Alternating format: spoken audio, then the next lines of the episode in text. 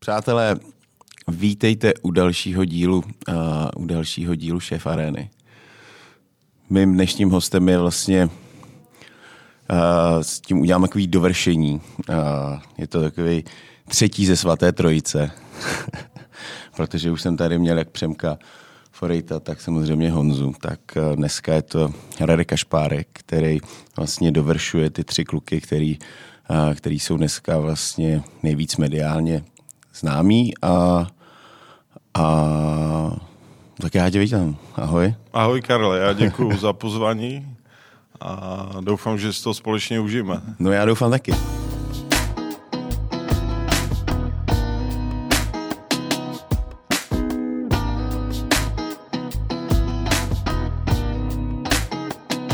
Já jsem měl ještě dneska ve sprši jednu paralelu, že já jsem tady měl minulý týden Davida Šaška a teď tady Radka Kašpárka. Takže to je Šašek Kašpárek, to je samý divadlo. Já jsem vlastně pod Davidem dělal na Arii 3,5 roku. Takže když neřešil objednávky David a řešil jsem je já, tak... Dobrý den, pane Šašek, říkám, ne, tady pan Kašpárek, takže...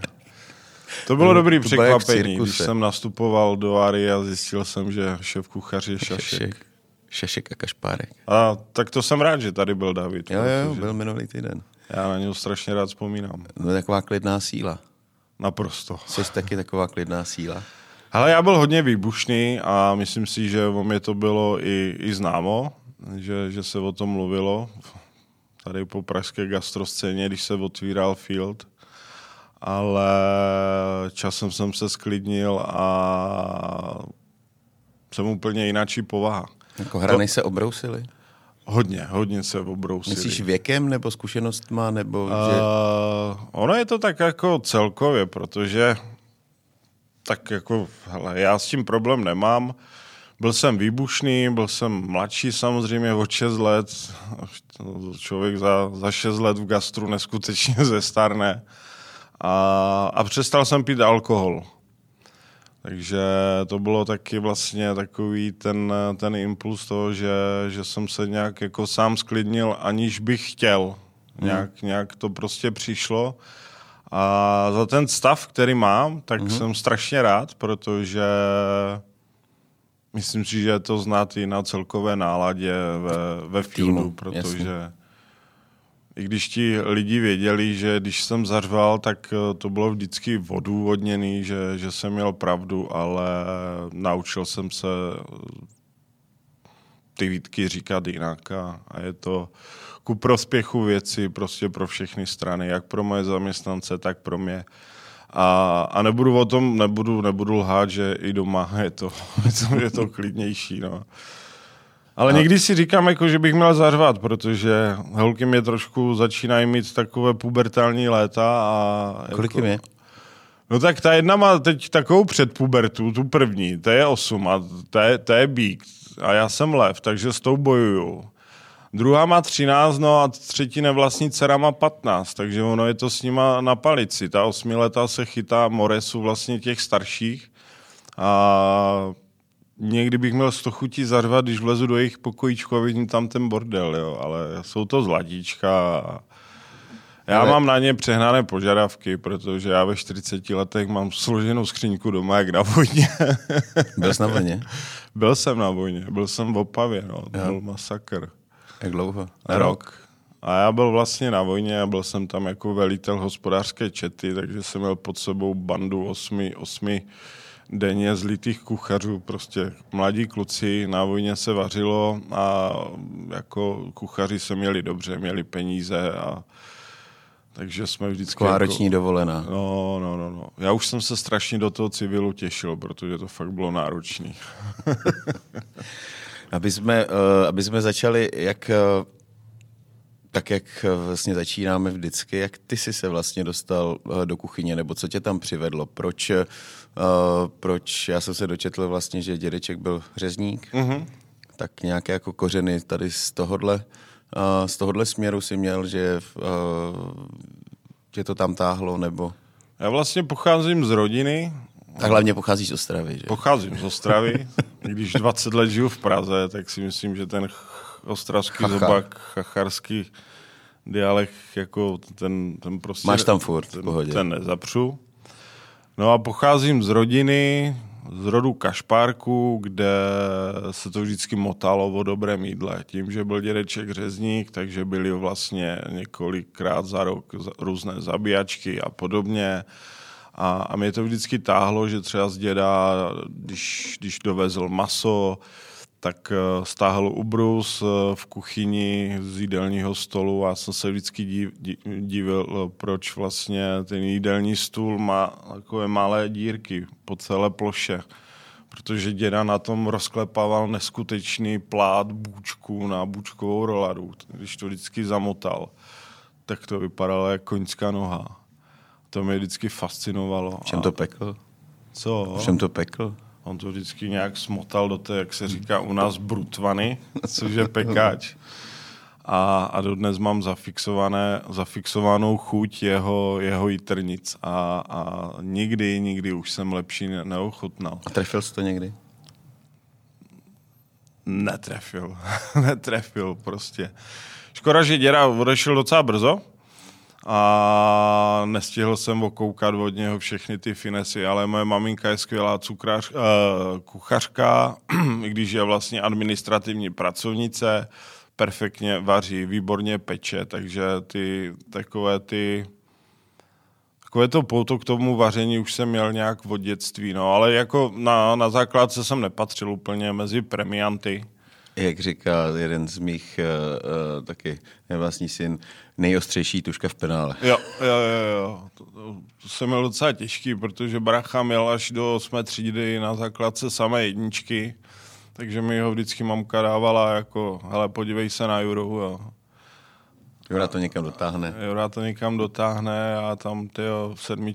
4, pěkně. A myslím, že tam padla jednou nějaká třídní důtka za lyžařský výcvik v 7. třídě. Ale když jsem se vlastně potom rozhodoval, co chci být, tak jsem měl vlastně na výběr 2 naprosto odlišné profese.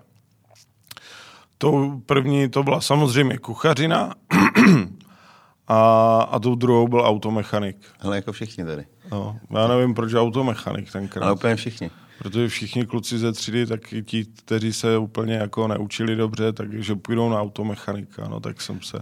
Ale všichni ty kluci vlastně, co tady, nebo ne všichni, ale hodně z nich prostě se rozhodovalo mezi těma motorama a mezi tím žrádlem. Že opravdu, a je to přitom úplně diametrálně odlišné obory, že jo, nebo možná ne, ale čím, a to by jako motory lákaly, ty jsi jezdil na Fichtlovi, nebo měl jsi k tomu nějak blízko? Hele, líbily se mi auta, to jo, ale jako úplně, že bych... Už by ses tam vrtal třeba jako, už jako mladý. A právě mamka mi tenkrát říkala, hele, proč jako automechanik, ty seš prostě pedant na pořádek. Já měl fakt jako od dětství, když přišla návštěva, tak mamka ukazovala moji skřínku a vedle prostě skřínku brachy. Jak já jsem to tam měl poskládané do komínku a bracha zmuchla nehozené. To mi pak vždycky bracha dával pod žebra, Mácha starší? Je, o 2 roky. A mamka říká, že si nedokáže představit jako mě, abych ležel prostě v dílně, já nevím, celou šichtu pod autem, jako zamastěný od oleje. Tak jsem říkal, no tak asi jo. Tak jsem šel na toho kuchaře. Jaký bylo učení?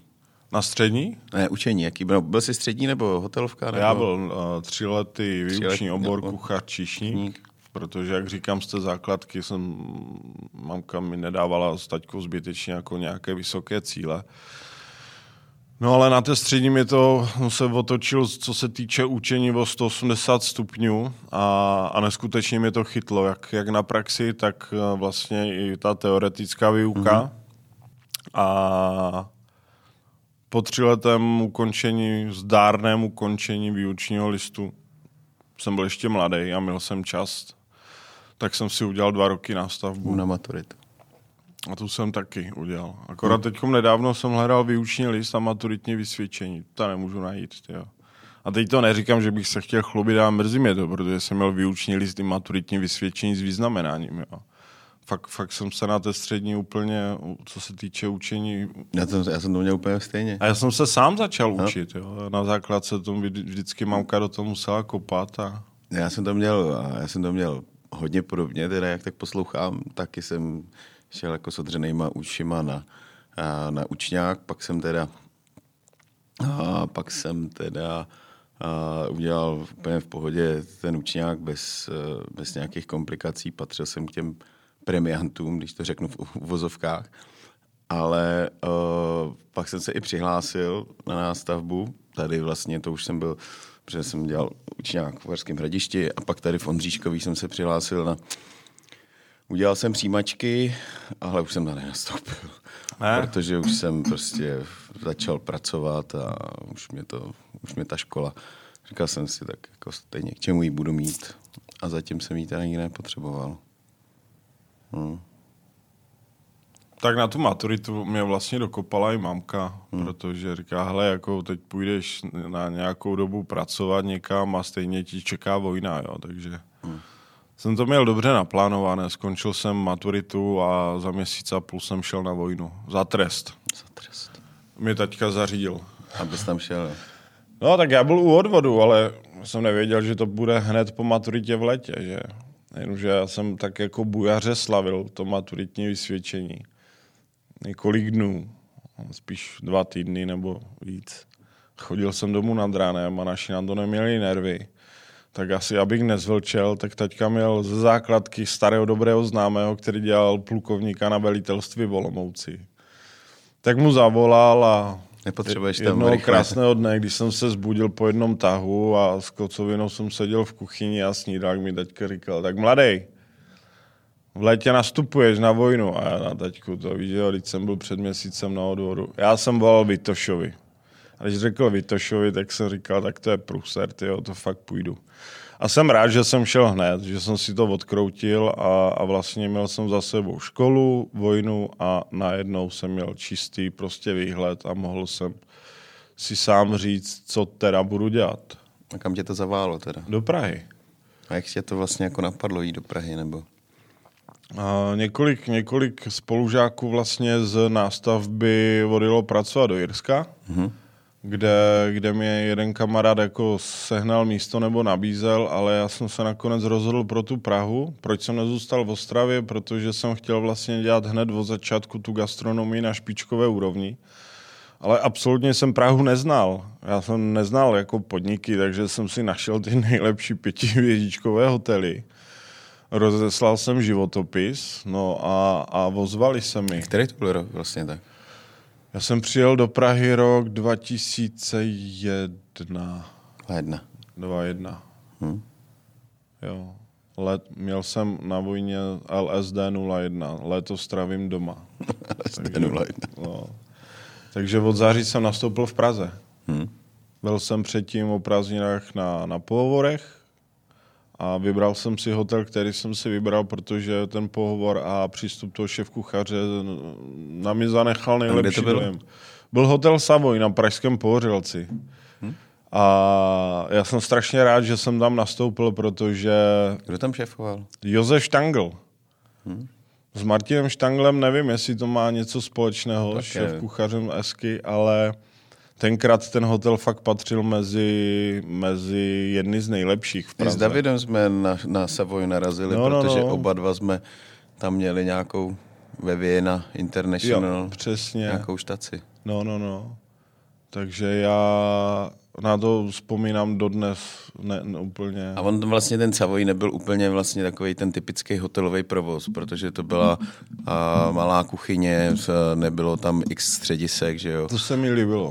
Takže to byla spíš taková jakoby restaurační záležitost než jako hotel velký. Právě proto, že já strašně nerad používám slovo fine dining, já už na to začínám být alergický, ale...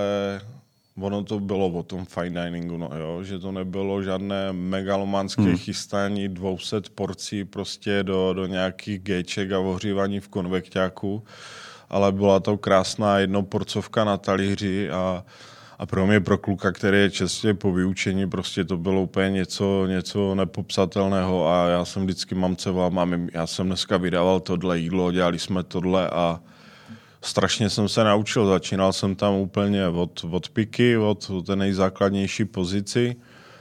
Pak jsem se dostal na přílohaře a vlastně odcházel jsem po 6,5 letech, když jsem dělal jako šéf de party, když jsem vlastně dělal na mase. Takže tohle byla neskutečná. Jaké byly začátky v Praze?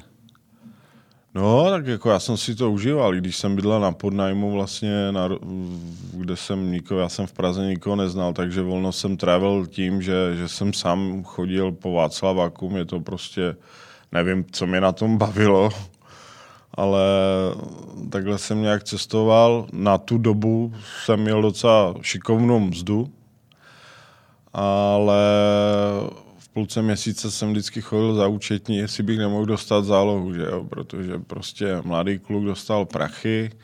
Měl jsem tady ještě jednoho kamaráda z Ostravy, takže když jsem měl volno, tak jsme šli na pivo a já jsem to uměl. Že na baníček jsi chodil, když tady hrál?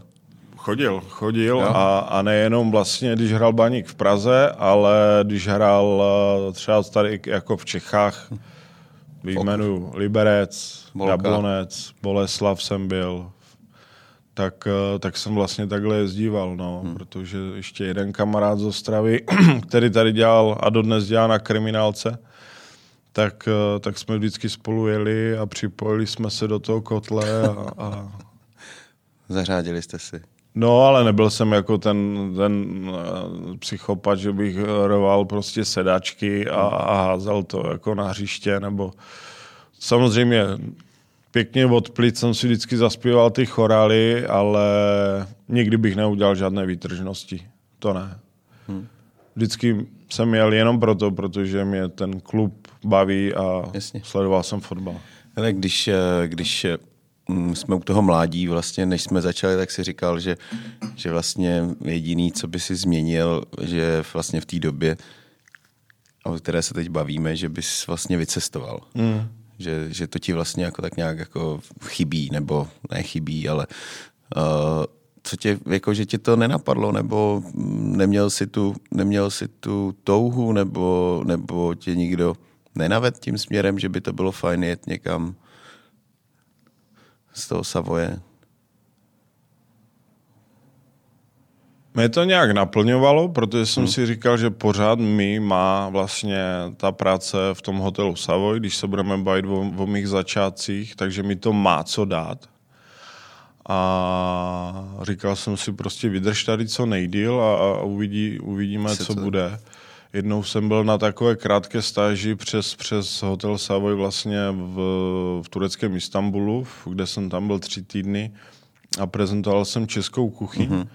A tam mi jeden byl nádherný hotel, Swiss Hotel Bosporu, vedle stadionu Beşiktaše Istanbul. A to byla dobrá škola, protože jsem za ty 3 týdny si tam docela dobře osvěžil i vlastně znalosti angličtiny. A ten šéf kuchař poslední večer nás mě vzal jako na večeři a bylo to strašně přátelský a moc jsem si to užíval. A já si pamatuju dodnes na jeho větu a on mi říkal, ty cestuj, Radek. Protože možná ve mě viděl, že něco ve mě je a říkal mi, cestuj. Jo, jenomže já jsem se vrátil z toho Istanbulu a za měsíc jsem měl svatbu. Takže to neříkám, jako, že to je nějaká vymluva, že moje první žena mě prostě chytla do chomoutu a už mě nepustila. Ta možnost cestovat byla, ale nějak jsem to nevyhledával a teď prostě říkám, byl jsem mladý, bez závazku, mohl jsem zkoušet různé štace a cestovat. Neudělal jsem to. Jestli to lituju, nelituju. Ne, prostě já to nemyslím takhle, ale spíš je to vždycky cesta k tomu, aby si otevřel nějak ty obzory a vlastně sám jsme se bavili o nějakým kolegovi, kde mu taky doporučuješ, aby jel, protože ty mladý, jako jak jinak získat ty zkušenosti, jak udělat ten rozhled, abys viděl, co kde se dělá, jak to dělají jinde, jestli to dělají líp, nebo utvořit si ten obrázek o tom, jak bys to chtěl dělat, tak asi je nejlepší prostě fakt tím cestováním. Už i ten vlastně ten hloupej Honza, co vždycky v těch pohádkách, tak se taky vždycky vydával na tu cestu, že jo, aby tam potom na té cestě zmoudřel. Takhle nemyslel jsem to jako nějak, že bys... Ano, to bylo i v době, kdy jsem jako úplně neměl... Potřebu, touhu. Spíš přehled o té zahraniční gastronomii. Jo, jsem byl takovej prostě... Furt jsem byl mladý, bylo mi nějakých 21 let a teď v této době, v současné době mám restaurace, u kterých si říkám, tyjo, kdyby mi bylo fakt tenkrát, jak mi bylo 21, 22 let. Chtěl jít dělat. Tak bych tam jel prostě na stáže, protože to jsou podniky, které...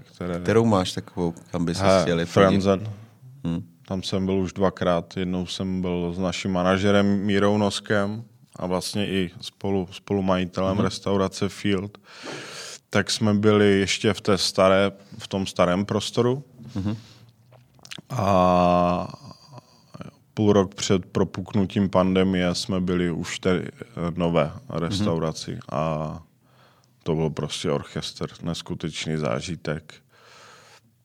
Nejenom jídlo, ale úplně jako všechno ten koncept, že člověk prostě jde tmavou chodbou, na konci se otevřou dveře, tam začne hrát prostě ve výtahu Metallica a vyveze tě to do 3.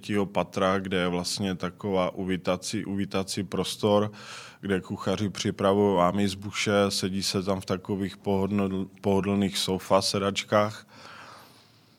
Pak ochutnáme ámy z buše, jde se o patro níž, kde je ta otevřená kuchyň s tím grillem a to bylo prostě, to měli domakané, promyšlené. Je to prostě zážitek do každého detailu. Jo, úplně. Není to jenom o tom se najíst, ne, prostě vnímat. Přesně. To všemi smysly. A všechno to bylo na minutu sladěný.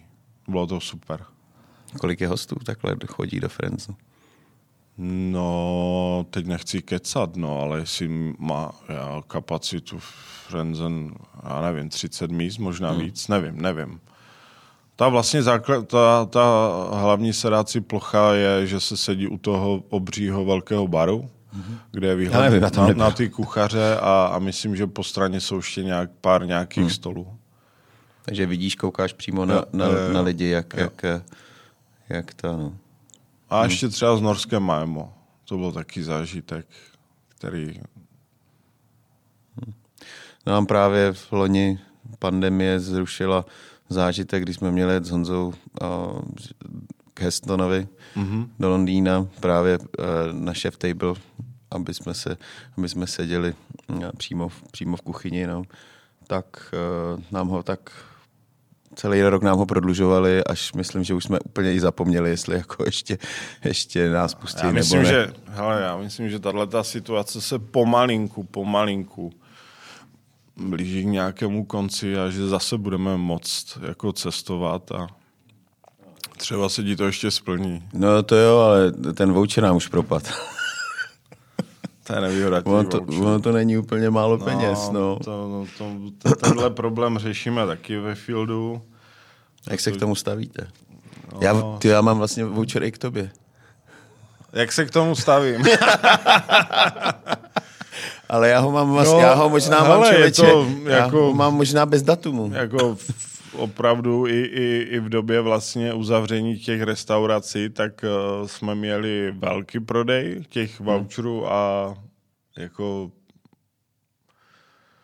budem to řešit, jako nemůžeme jako ty lidi prostě zklamat, že no bohužel, no vám to propadlo, no ale jim to propadlo v době, kdy byly zavřené restaurace. Takže nějak to pořešíme, no, budeme muset být střícnější, uvidíme, no, třeba z některých... Včera jsem se na to vzpomněl, že mám... Ale třeba někteří lidi nebudou si nespomenu, no, což nevím. A nebo jsem říkal, nebudeme zvedat telefony, jo. Změnit číslo telefonní. Udělat speciální telefonní číslo na prodloužení voucheru a linka bude pořád obsazená. Přesně. No, nějak to pořešíme. Co bylo mě je to blbý, protože jako ti lidi si prostě koupili zážitek ve Fieldu a já mám zase takové srdce, že jako dali nám možnost vydělat, chcou si to užít ve Fieldu a já jim prostě nemůžu říct, no bohužel, ale vám to propadlo, no. Jako. Máš smůlu. Jo, taky to tak řešíme. Taky, ale k nám ještě, my jsme ještě měli i ten, takovej ten v té první vlně, že bylo vlastně takový to zachraň hospodu, kdy si spousta lidí kupovalo vouchery jenom prostě, aby nás nějakým způsobem podpořilo. A hodně z nich si ty vouchery kupovali jako tak, že počítali s tím, že jako neuplatní, že je to jenom o tom, že nám nějakým způsobem chtěli přispět na ten provoz, takže jako nějaká sounáležitost s tím naším oborem, který byl nebo je pořád ještě nějakým způsobem zasažen, tak aby to bylo fajn, no. Aby jsme to dali. No. Tak uvidíme, taky teď budeme řešit vouchery. A co bylo po Savoyi? Kam jsi šel vlastně po Savoyi? Když teda se vrátím k tomu našemu povídání. Po Savoyi byl právě hotel Aria na Malé Straně. Už takhle? No. No, teď on David říkal, že tam byl nějaký skoro 19 nebo 16 let, nebo kolik. Strašnou dobu. David na Arii? No, Šašek. No to tak mohl tam být. Skončil. No. Vím, je tam teď Honza Kaplan. No. Šel jsem na Arii. Na Savoyi jsem byl těch 6,5 roku. A v které té části tě potkal Barandov? Barandov byla taky kapitola, Ten nejdřív bych řekl něco k té Arii, protože to je taky moje životní kapitola a já jsem strašně rád za tu možnost, že jsem mohl fungovat, být vlastně člen toho týmu na tom hotelu, protože to bylo opravdu hodně profesionální přístup, co se týče kuchařů, číšníků. Dělal se to na špičkové úrovni a hlavně tam David ve mně probudil ještě možná takový ten cit pro detail. My jsme mu Davidovi říkali, a ono to tam jako fungovalo na té kuchyni, že David je ladič pijan. Vždycky říká, všechno to musí být poladěný. A fakt jako každá věc, která šla na ten talíř, tak prostě musela být jako úplně vyšperkovaná. A to byla vlastně taková škola, která mi hodně dala, že já byl vždycky 100% puntíčkář.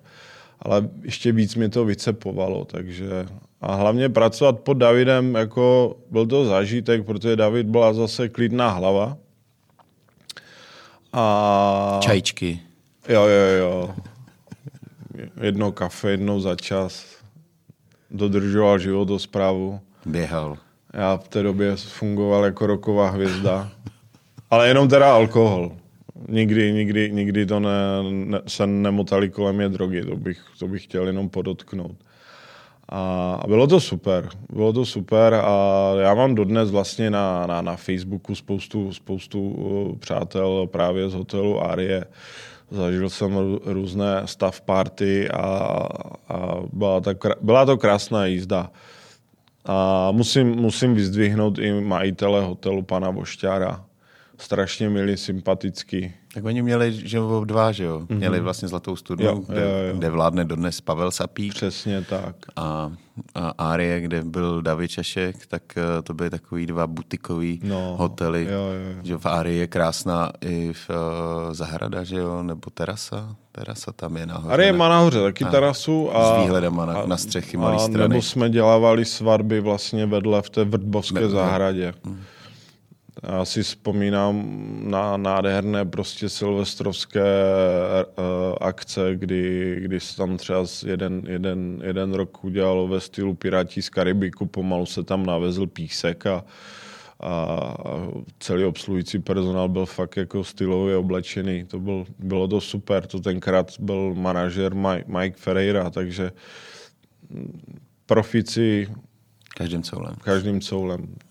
To byl hotel Arie a já jsem za něj strašně rád, že jsem mohl být součástí toho týmu. Jak dlouho jsem byl? Byl jsem tam 3,5 roku.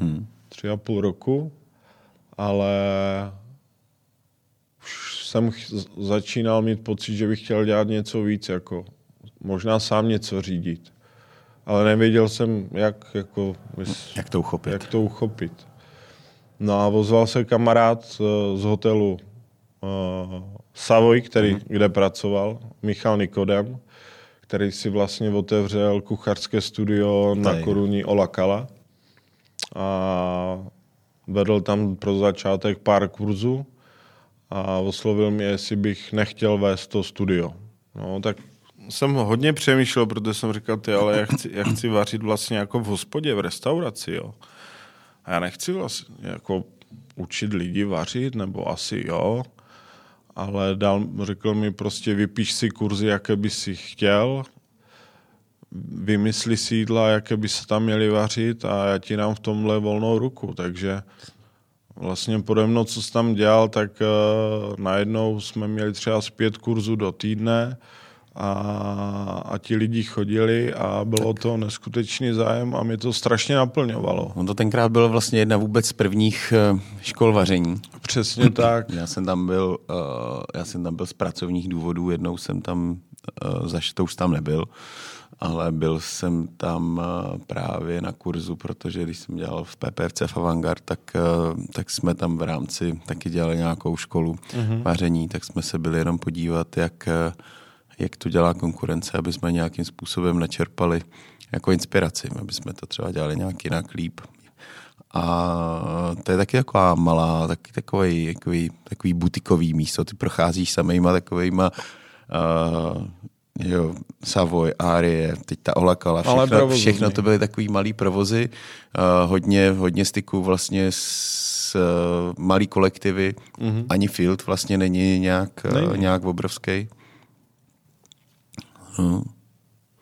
Ty jsi takový medvídek. To nevím. Píš grizzly. Grizzly. Kodiak. Udělej čáru drápem. A z Olakaly bylo teda do Barandova, nebo? Z Olakaly už bylo do Barandova, no. Jak si tě vyhlídl, kdo? Nebo vlastně ten producent. A my jsme začínali pořád, co bude dnes k večeři vařit v tandemu. Já a právě ten Michal Nikodem. Mm-hmm. No a ten producent byl se podívat na mě na tom kurzu, protože potřeboval člověka, který jako umí něco uvařit a jako nemá problém komunikovat. No tak si mě vyhlídl a v začátku jsme to dělali já a Michal, střídali jsme se a Michal mi pak dal tu možnost, že jestli chci, tak ať ten pořad jedu celý sám.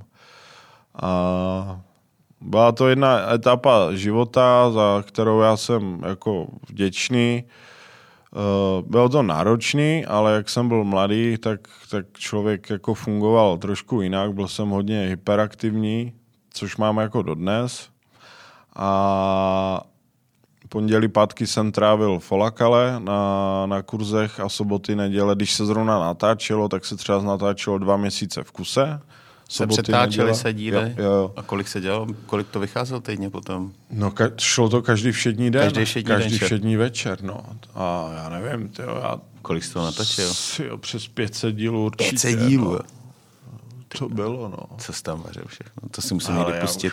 Já už pak to jel gulaš, a skance a takový a jináčí přílohu o trošku ale už nebylo jako z čeho pátrat a zase jsem nechtěl úplně něco bouchat, jako si nakoupit cizí kuchařky a vařit tam ty jídla, jako nějakou inspiraci jsem samozřejmě hledal, ale ke konci už to bylo jako tlačení na pilu a už jsem začal jakoby říkat, hele tyjo, už... Jak dlouho se vařil? Kolik let? Nebo? 5 let. 5 let?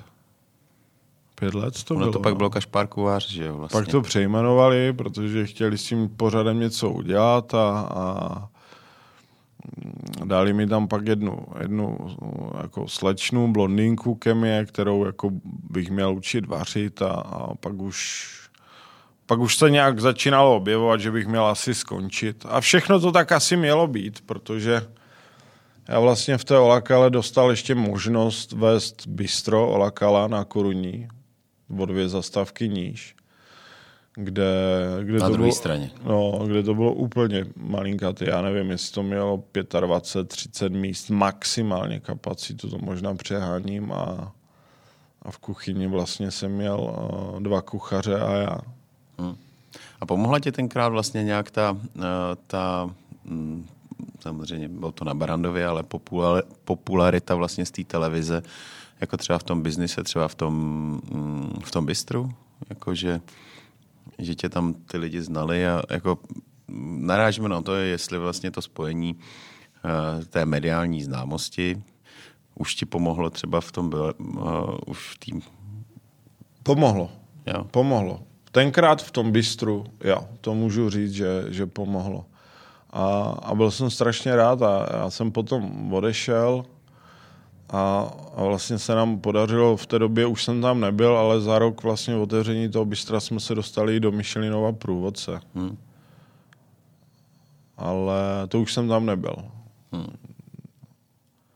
No ale to už jsem se začal připravovat právě na ten Field, protože... Jak jsi potkal vlastně lidi, kteří tě oslovili? Lidi, kteří mě oslovili, tak vlastně ke mně chodili 2 roky na kurzy vaření do ročního klubu. Roční klub znamenal vlastně takový školní rok, 10 měsíců v roce, každý jednou za měsíc chodili. Byla to uzavřená skupina lidí, kde už byla opravdu jako přátelská atmosféra, tykačka a vařili jsme prostě jídla, které byly tematicky zaměřené. Já jsem jim vždycky vymyslel nějakou něco lepšího, než byly na klasický, než byla možnost uvařit na klasických kurzech. Takový kurz pro pokročilé. No, přesně tak. A tam právě chodili 2 roky permanentně moji vlastně parťáci. 2 parťáci, kteří ve mě ucítili nějaký potenciál, nějaký talent a dokonce zazněla jedna věta, že to jídlo, které třeba ochutnávají oni na obyčejném kurzu vaření, tak jako se nemusí stydět prezentovat jakákoliv třeba z restaurace v Praze. To je jedno. Takhle vlastně vznikl nápad. Že ke mně chodili 2 roky na ty kurzy, poznali mě strašně zblízka, osobně, jaký jsem. Ke konci už mě srali, protože nedávali pozor a někdy ten kurz to byl těžký Balkán, tyjo.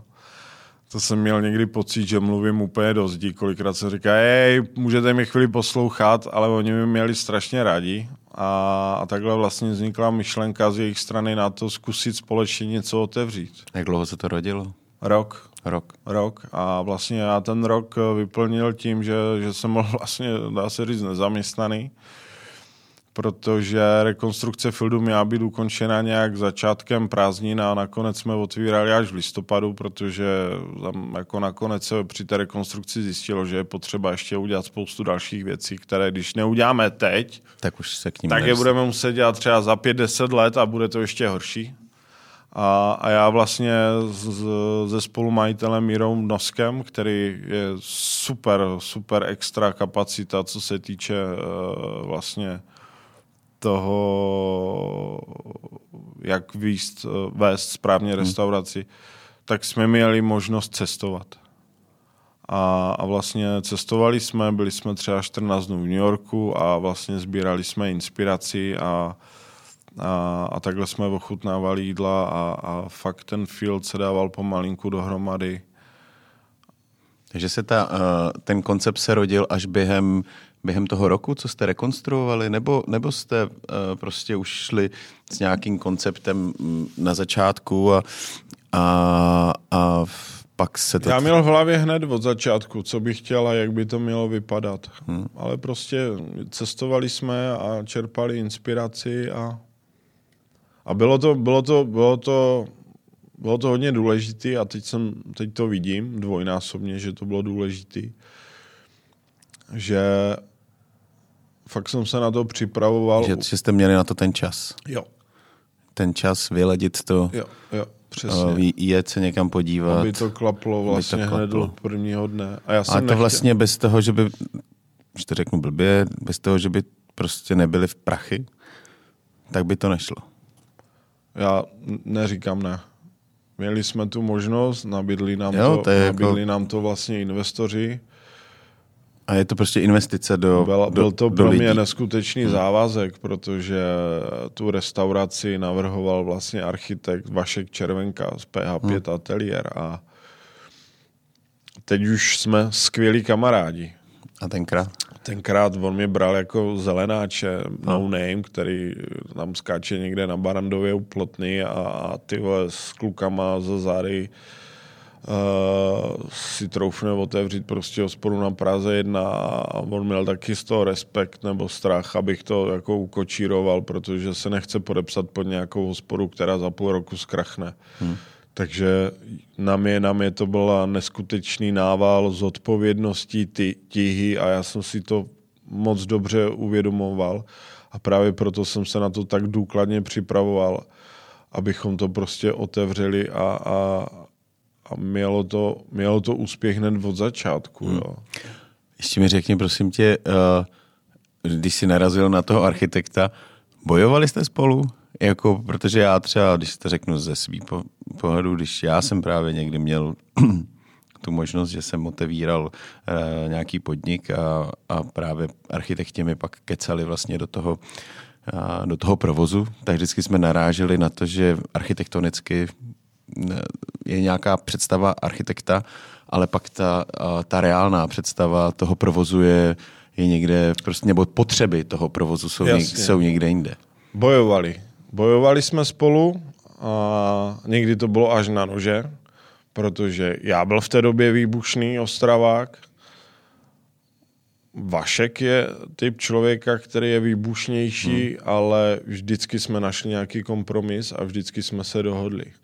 Ale nezastírám, že ty prvotní konverzace s ním, ty hovory, tak to jsem si připadal úplně jak největší loser, tyjo. Ale já toho chlapa mám neskutečně rád a teď se tomu smějem a já jsem strašně rád vlastně, že on to mohl navrhnout. No a ten, jak jsi říkal, úspěch byl vlastně od začátku. Když jste to otevírali, už jste jako pomýšleli na to nejvyšší ocenění? To vůbec. Já jsem neotvíral restauraci Field, že bych si dával nějaký deadline, že do několika let chci. Ale pomýšleli jste na to třeba nebo ne? Tak tím, že jsem vlastně za rok s tím Olakala bistrem jsme se dostali do toho Michelinova průvodce, tak teď najednou byl Field, tak jsem říkal, tak to absolutně se nedá srovnávat s tím malým bistrem na Korunní ulici. Tak samozřejmě nějaký cíl v hlavě byl a ten cíl byl třeba jako do 2 let se taky dostat do toho Michelinova průvodce. Ale mě by ani ve snu nenapadlo, opravdu ne, že já jsem si to nedával jako za cíl. Já jsem si dával za cíl, aby byla plná hospoda a lidi byli spokojeni. A kort tomu se vrátím, k tomu se dostanu, jak na to koukám v dnešní době. A že to tenkrát cinklo, tak jako neříkám, že jsem byl nasranej. Jako, já si pamatuju tu situaci dodnes, jak mi to... Já si to pamatuju taky dodnes. Jak nám to... Já vím, že jsem spoustu lidí tím i nasral. Ale já samozřejmě... Hele, je to těžký. Já nevím proč. Někteří na mě koukají přes prsty. Jestli je to tím, že Ostrávák na plavení nás si otevřel něco v Praze. Já si vůbec, hele, o tomhle to si nemyslím. Já vím, třeba... že strašně lidí jako říkalo, že jsem skopíroval Degu. Já si myslím, že Degu nejde skopírovat. Olda Sahajdák má tak tištěný prostě pevně svůj rukopis, že ty jídla prostě budou... Nebo ono to bylo hodně tím severským to meníčko, no, nebo je vlastně bylo, možná dodnes bylo, takovým tím severským. Je to daný tím, že mě prostě dodnes ten sever nejvíc stáhne a nejvíc mám zcestovaný ten sever, no. Já ti jenom vlastně řeknu ten můj pohled, protože samozřejmě nás to jako překvapilo. Oh. Jo, já když mluvím jako za tu obec, tu gastro, kterou kdy já mám, každý má kolem sebe nějaký ty přátele, tak říkám, jednak jsem vlastně ani nezaregistroval otevření, abych pravdu řekl, jako Fieldu, A pak vlastně, když jste dostali hvězdu, tak to bylo takový jako, ty vole, co to je, kdo to je, jo, kdo to otevřel. Já to vím, no, tohle to bylo, no. A já spíš jsem to bral z toho pohledu jiného, což ty možná, jako Honza je můj jako velmi dobrý kamarád. A v té době vlastně to bylo... Každý rok se čekalo, že kdy on jako dostane tu hvězdu. Konečně. Přesně. Jo. Říkám, ty vole, tak jako... A pak došlo k tomu, že on ji teda zase nedostal, že nikdy ji nedostal a už ani jako po ní nějakým způsobem nebaží. A teď vlastně do toho byl ten Field, takže tam to bylo spíš takový jako vlastně v uvozovkách no name, a kluk, který tady, já nevím, v Grand Kríčku x let a pak, no. Ale já jsem nikdy nepatřil mezi ty, který by jako na tebe nějakým způsobem jako nadávali nebo tě hejtovali. To jsem rád, protože ale spatřil, tak se zvedám a jdu pryč. Ne, jde o to, že já jsem vždycky říkal, že je dobře, že to někdo tady dostane. Že, protože z mého pohledu je to tak, že ty komisaři nebo vůbec obecně se na tu naši republiku nahlíží prostě fakt jako skrz prsty. Jo, že když teda se vrátíme k Honzovi, takže Honza by, kdyby byl někdo ve Francii nebo v Německu, tak by jí dávno měl tu hvězdu a vůbec by se to neřešilo. Tady to bylo furt s nějakým ale, proč ne, ale. A tohle děláte blbě a takhle dál. Takže v tomhle, z tohohle pohledu prostě je na nás nahlíženo blbě. A já byl rád, že vlastně vůbec přibyl někdo další, kdo tu hvězdu dostal. Jo. Pak jsme právě tady s šéfredaktorem, s Michalem jsme k tobě chodili. Chodili jsme k tobě na poledne, dávali jsme si tam schůzky, než si vlastně ty polední meníčka zrušil. Protože jsme patřili mezi ty chudší obyvatele. Ne, ale chodili jsme tam jako často docela. A dávali jsme se tam spolu z picha a jedli jsme tam. A vždycky to byl jako samozřejmě nějaký zážitek. Jo? V tom nebylo to jenom o jídle. No, nebo není to jenom o jídle. Jo? Je to prostě o tom, že prostě na tom, že se tam před tebou něco děje, jo? Něco kouří, něco prostě na něčem zajímavým to máš servírovaný. Bylo to prostě úplně něco jiného, než je prostě třeba ta klasika, kterou dělá, nebo ne klasika, ale prostě kdy prostě Honza používá talíř a ty třeba kus šutru, jo, nebo když to takhle jako zjednáš. Jo, je to tak, no. Takže samozřejmě já jsem patřil do toho táboru Honzy,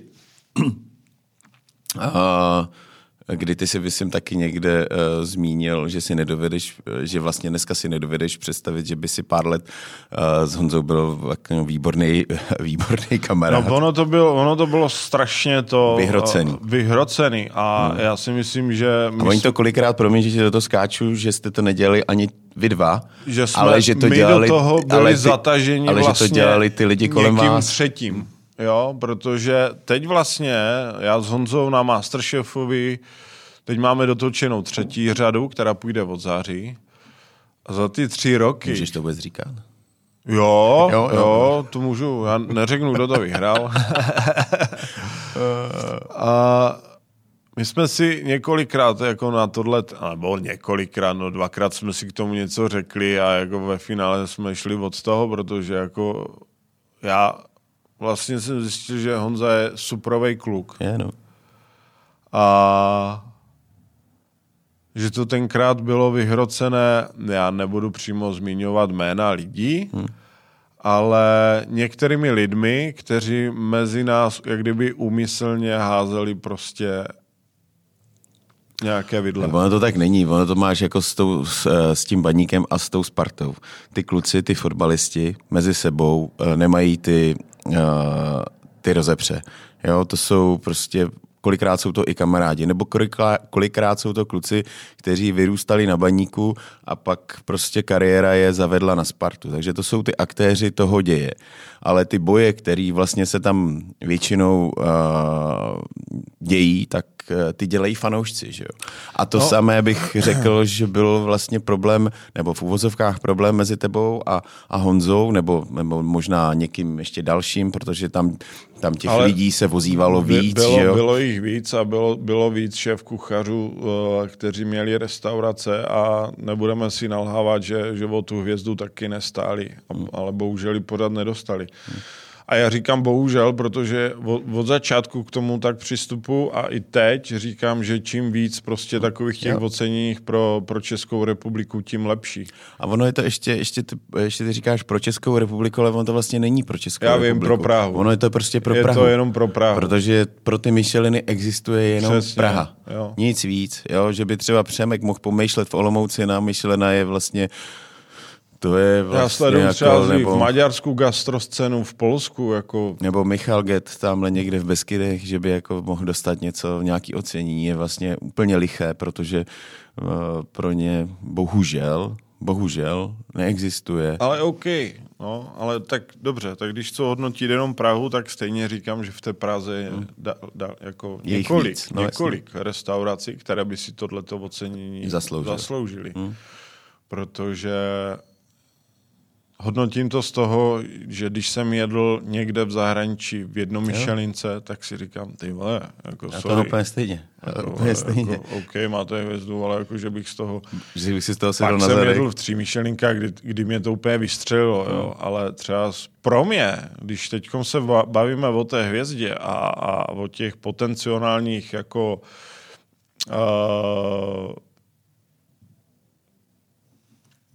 potenciálních máhoď. Potenciálních uchazečů. Nebo... Výborně, Kašpárku. Z toho hromady. Potenciálních uchazečů. Mně se strašně líbí 2 lidi v současné době.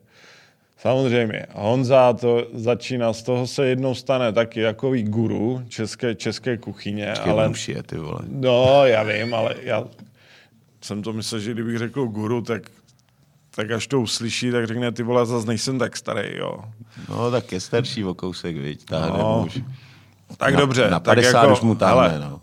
Ty vole, počkej, až mě uvidí. Zítra. Ne, chtěl bych říct, že mě se líbí Christiančů z Levitate.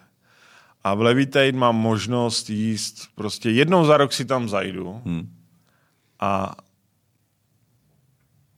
tyba mě to neskutečně baví, ten kluk. Mě se na něm líbí, jakou on má povahu, strašně pokorný člověk, týdla jsou jednoduchý a má to všechno vychytaný. Je to fúze, někdo to zase bude nad tím ohrnovat nos, že to je Skandinávie z Asii. No a co? Tak je. On to tak má rád, on to takhle chce vařit a dělá to takhle skvěle. A pak se mi líbí prostě, to je bombardiák, to my si píšeme, oslovujeme se Brašula, to je Jirka Hrachovi z Výčepu, tyjo. To je neskutečná palice, co on my si takhle píšeme, posíláme si fotky a takhle jako se nějak hecujeme, inspirujeme. Ten mi furt něco píše o 11:30 v noci. Hele, napadlo mě tohle, tink, to fotky. Ten tím taky žije. Jo? Takže to jsou pro mě v současné době 2 lidi. Nevím, jestli víče Michelinskou hvězdu, to samozřejmě asi ne, ale rozhodně jako nějaké ocenění by si zasloužil.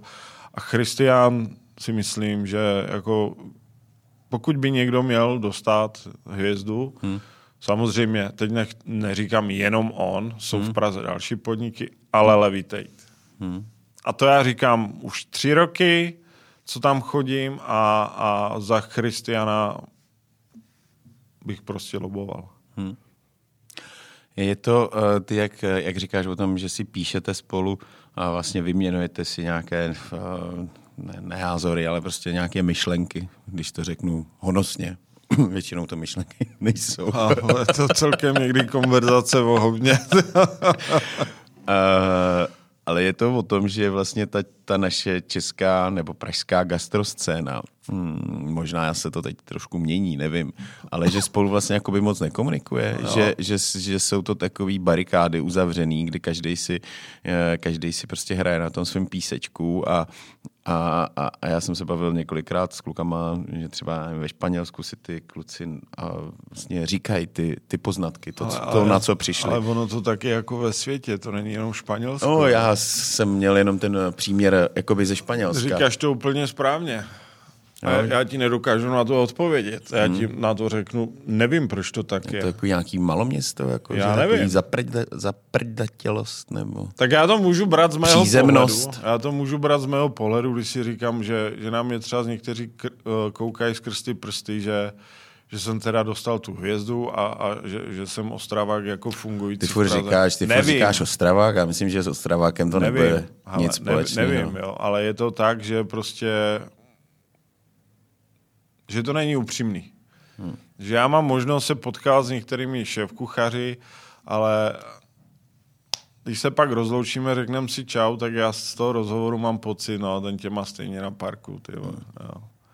Nevím, není to upřímný, mrzí mě to, nebo nemrzí, jako zase s toho nebudeme kolabovat, ale je to tak přesně, jak říkáš. Každý má ten svůj píseček a myslím si, že kdybychom všichni drželi víc, jakoby jednotně, pohromadě, tak možná se to projeví na celkové kvalitě. Ale já se taky myslím. Jo. Dobře, nebudu už teda říkat furt já, ale mám ten stejný pocit a myslím si, že tam je zakopaný pes a tohle je pravda. Jo, já to mám, prostě každý se kouká na ten svůj biznis, a ono to samozřejmě souvisí i pak samozřejmě i s cenama, že se zbytečně někdy podkopávají a prostě se vším, že si přetahujeme lidi a je to prostě takový, je to zbytečný, no. Pojďme od toho, no. Jenom řeknu, že s tím Jirkou si tak rozumím, protože on je z Valašska a vlastně moje část rodiny pochází taky z Valašska, takže já jsem se v dětství motal tam kolem Rožnova a podobně. Takže tím jsme si i možná proto tak blízci. Jsme Valaš jedna rodina. No, asi jo. Upřímnost a férovost. Jsem řekl jak nějaký volební slogan. Upřímnost a férovost. Ne, to je vole, pomáhat chránit. V krizi vás ochráníme, že? Tyjo. No, co dál? Co MasterChef? Jaký to bylo? MasterChef. Když tě tam vzali. Pamatuješ si na to, když ti řekli, jestli... Jak byla vlastně tebe si vybral jako prvního z těch tří? Pamatuješ si to, nebo? Ne, já nevím, tak nějak oni potřebovali udělat novou trojici, takže na těch castingzích jsme vlastně, byli i někteří lidi, co pracují pro Ambi a nakonec si vybrali nás tři. A za mě můžu říct, že vlastně tato třetí řada, která půjde od září, a to tady začínám promovat ve velkým, tak já mám z toho nejlepší pocit, protože jsem se v tom nejvíc z těch všech tří řad jsem se nejlépe cítil. Uvolněnější. Nejvíc už jsem si to užil. S Honzou jsme se začali hecovat, takže jsem i zhodil. Kila zhodil. Jo. I na účtu. Díky pandemii. A jak říkám, každá ta řada byla něčím výjimečná a já si myslím, že člověk si řekne, už bude třetí MasterChef, to bude furt dokola. Není. Ten tým, který vlastně zatím stojí za celým tím MasterChefem, tak to jsou takový profici, že samotné, my tři jsme byli sami překvapení zase, čím novým přijdou. A myslím si, že to bude teď takový nejzajímavější série. A já si to natáčení s klukama strašně užívám. Teď to bylo úplně super, protože Přema donesl PlayStation, takže jsme vždycky v těch pauzíčkách, jsme na našem Schmeichel kabinetu jsme mastili PlayStationa A je docela dobrý vidět, že my všichni tři jsme jako hodně jako soupeřiví. Jo. A vždycky bylo vidět, jak třeba někdo prohrál, jak se snažil dávat najevo, že ho to vůbec nesere, ale v tu chvíli by sežral ten ovladač. Jo. Takže... Co jste hráli? FIFU. Jeli jsme FIFU. Takže jsi hrál za Baník? Ne, ten tam nebyl, ty. Já jsem říkal, kurva, Přemohlo, co to máš za edici, ty. Bez Baníku. Ne, já jsem si brával buď Belgii, nároďák, anebo Liverpool. No. Honza Bayern. Jo, jasně. A Sparta tam byla, tak tu si párkrát vzal a Přema si vzal Slavku. Jo. Brno, Olomouc tam taky nebylo. No. Mm. Takže MasterChef zase je to úplně něco jináčího. Samozřejmě, když začínáme natáčet MasterChefa, to natáčení trvá přes 2 měsíce, je to náročnější to všechno skloubit, ale dá se to ukorigovat. Jde to.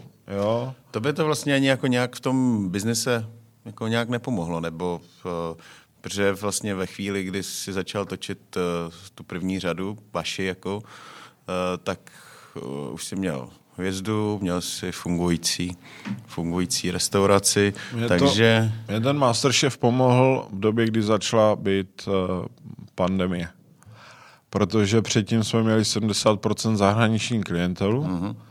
To jsem taky slyšel, najednou jsou mu Češi dobří. Já jsem si neotvíral restauraci pro zahraniční klientelu, já jsem si otvíral restauraci pro Čechy, ale že se to tak prostě vyselektovalo, tak za to hold já nemůžu.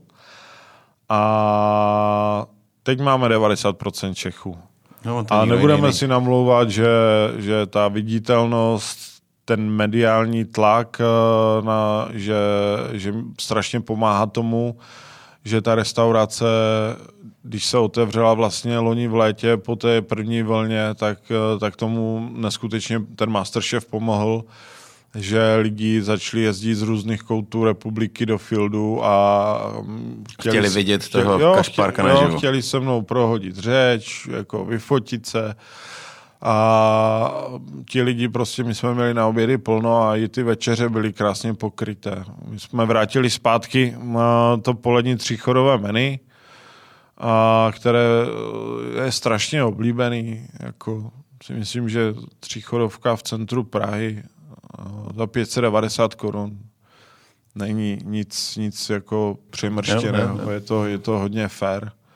Takže ten MasterChef teď v této době neskutečně pomáhá. Kdyby nebyla žádná koronavirová krize a ten svět by byl v normálu jako předtím, tak bych řekl, že jo, jsem na televizních obrazovkách, lidi mě potkávají na ulici, ale klientela, která chodí do Fieldu, kde je 70% zahraničních turistů, tak třeba s českou verzi MasterChefa ani neznají. Jdou do Fieldu protože má michelinskou hvězdu. Takže tam máš teď posichrovaný po všech stranách. No, hele, jak říkám, jako asi to tak všechno nějak má být. No. A ty, když jdeš do hospody, nebo když máš ten, myslím, na styl kuchyně, který je tobě blízký. Když třeba Honza změnil to svoje koukání na tu gastronomii, že to trošku jako zjednodušil celý ten to podání i těch svých jídel. Samozřejmě, když teda pominu stůl Honzy, ale u Matěje je to prostě taková poctivá česká kuchyně. Cítíš ty třeba na sobě něco podobného, že bys jako zjednodušoval? Protože ty jídla, které vlastně podáváte ve Fieldu, jsou složitá, že jo? Hele, sušíte a fermentujete. Jo, to děláme. Je to složitější na přípravu, nebo jako nějaká věc, která jde na talíř, tak si vyžaduje třeba z další dobu, buď tepelné úpravy, nebo nějakého procesu zrání, fermentování a podobně. Ale teď máme fotky připravené, bohužel menu, které jsme prodávali na podzim a v zimě, nebo jenom na podzim. Ty bychom chtěli dát jako teďkom na sociální sítě a zároveň s tím i nový menu. A strašně jsem ubral na těch kombinacích na tom talíři. Ty jídla jsou postavené opravdu už jenom na třech surovinách, kdy se snažím, aby to bylo to jídlo čitelné, rozpoznatelné. Dřív jsem se snažil prostě ukázat všechny techniky na jednom talíři a to byla úplně pakarna. Jo? Na servis taky to působí. No, prezentace složitá. Ne, úplně, fakt se to hodně zjednodušilo, i ten design. Dřív jsme jeli hodně těch kytíček ozdobných a vlastně jako si říkám, jako pokud ta kytíčka tam má být jenom lahodit voku, tak ji tam nedám. Pokud ji potřebuju, aby mi to tam něco trošku podpořilo, tu chuť, tak je tam pro mě podstatná. Takže hodně jsme ubrali na tom designu. Je jednodušší, čistší, i ten samotný inventář máme jiný, než jsme mívali na začátku, takže ten pokrok tam je. Takže už zase rostou v okolí Prahy mechy. He, mechy už mě nebaví. Tyjo. Ne? Mechy ne, no, jako. A to radši vysypu pohankou, nevím. No tak, ale jako... Takže je to taky takový nějaký vývoj jako gastronomický. Rozhodně je. Je to fakt... Tak kdybych chtěl fotky, které budeme teď zveřejňovat a fotky před 5 lety, tak si řekneš, to je naprosto úplně jináčí restaurace. A já jsem za to rád. A nechal jsem vyrobit vlastně i servírovací vozíky. Máme speciální kahánky, kdy číšník vlastně před hostem dokončuje ještě nějakou omáčku, aby to bylo zase víc trošku toho hosta vtáhnout do toho dění. To všechno se dělá vlastně za toho večerního provozu, protože to... A tam máte schody? Jak tam dáváte? Tam? Na salonku máme jeden přímo, co tam je jako pořád připravený uzdí. Je to na kolečkách ty vozíky, takže se s tím krásně zajede. Vypadá to líp. A stihli jste nějakou rekonstrukci, když bylo takhle zavřeno? Nebo dělali jste něco, měnili jste něco? Máme tam nový stůl, který, ty brďo, to bych musím říct, Vašek Červenka. Máme tam, my jsme vlastně při vstupu do Fieldu měli takové ty kožené sedačky. Pravo. No. A oni už teď časem vypadali spíš jak z nějakého použitého bordelu, tyjo. A Vašek tam vymyslel úplně nádherný, dlouhý, mohutný stůl, který jsem já a Míra Nosek vlastně jeli opalovat za Prahou. A je to pro 12, je vyvýšený, takže se sedí na takových částečně barových židlích a hodilo tomu úplně jinačí šmrnc tam, takže... A budeš tam dělat něco special? Jako... U toho stolu? Mm-hmm. No, zatím jako nemáme v plánu, že by to mělo být ten stůl na... Jako... Bylo to spíš na navýšení kapacity, která se nám teď bude hodit, protože vlastně předtím jsme měli kapacitu 48 míst a za 50% kapacity, nebo jako té vyhlášky, která bude určitě, nikdo abych neví. To řekl jednoduše, teď mám 60 míst. Takže počítám, že minimálně 30. Že 30 by... Když budu mít 30 v obědu, 30 večeři, tak si myslím... Na tu dobu červené srpen to bude pěkný. Jo. Ale je vlastně, když to takhle nakousnul hezky, je fajn, jo, já to úplně miluju tady, že vlastně my bychom třeba jako teoreticky měli teď někde jako otvírat, ale vlastně do dneska nikdo neví, jako za jakých podmínek, ani nemáš se vlastně jako na co připravit. Jo, tady říkáš, že asi bude 50% restaurace, nebo kapacity restaurace. Ale předpokládá se. My tak jako hádáme, co by asi jako tak mohlo být, ale nikdo ti jako pevně neřekne, což jako úplně jako mě to úplně dožírá do ruda, že nějaký ten, teď nechci být jako sprostý, ta chytrá hlava na to ministerstvu zdravotnictví nebo v nějaké jiné instituci, která to má na starost. Proč kurva neudělají dopředu jasné pravidla? Když budeme otvírat, tak budeme otvírat. Za takových podmínek budete mít takovou kapacitu, musíte, já nevím co, ale i teď, když se otevírají ty zahrádky, tak se to měnilo 2 dny předtím, jako s těma testama. Jo. Prostě... No, oni sami neví. Oni sami neví, takže...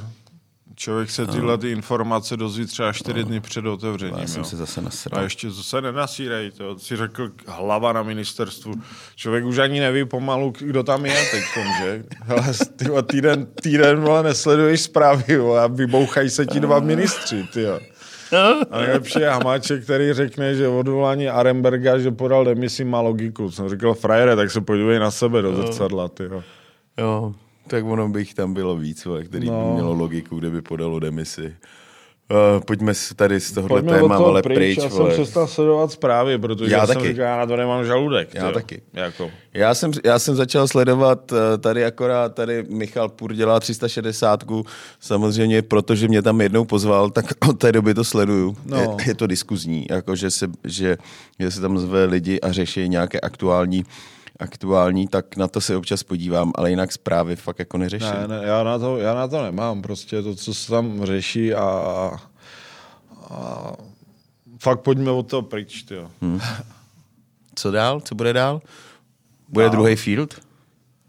Byla taková ambice, nebo tak určitě, bavíte se o tom? Jestli bude do budoucna nějaký prostor a nějaký nový podnik, tak to určitě... Ale nepřemýšleli jste třeba ještě před pandemí, protože byli jste v laufu, měli jste plno, nebyla tam prostě taková jako tendence udělat jako druhý podnik?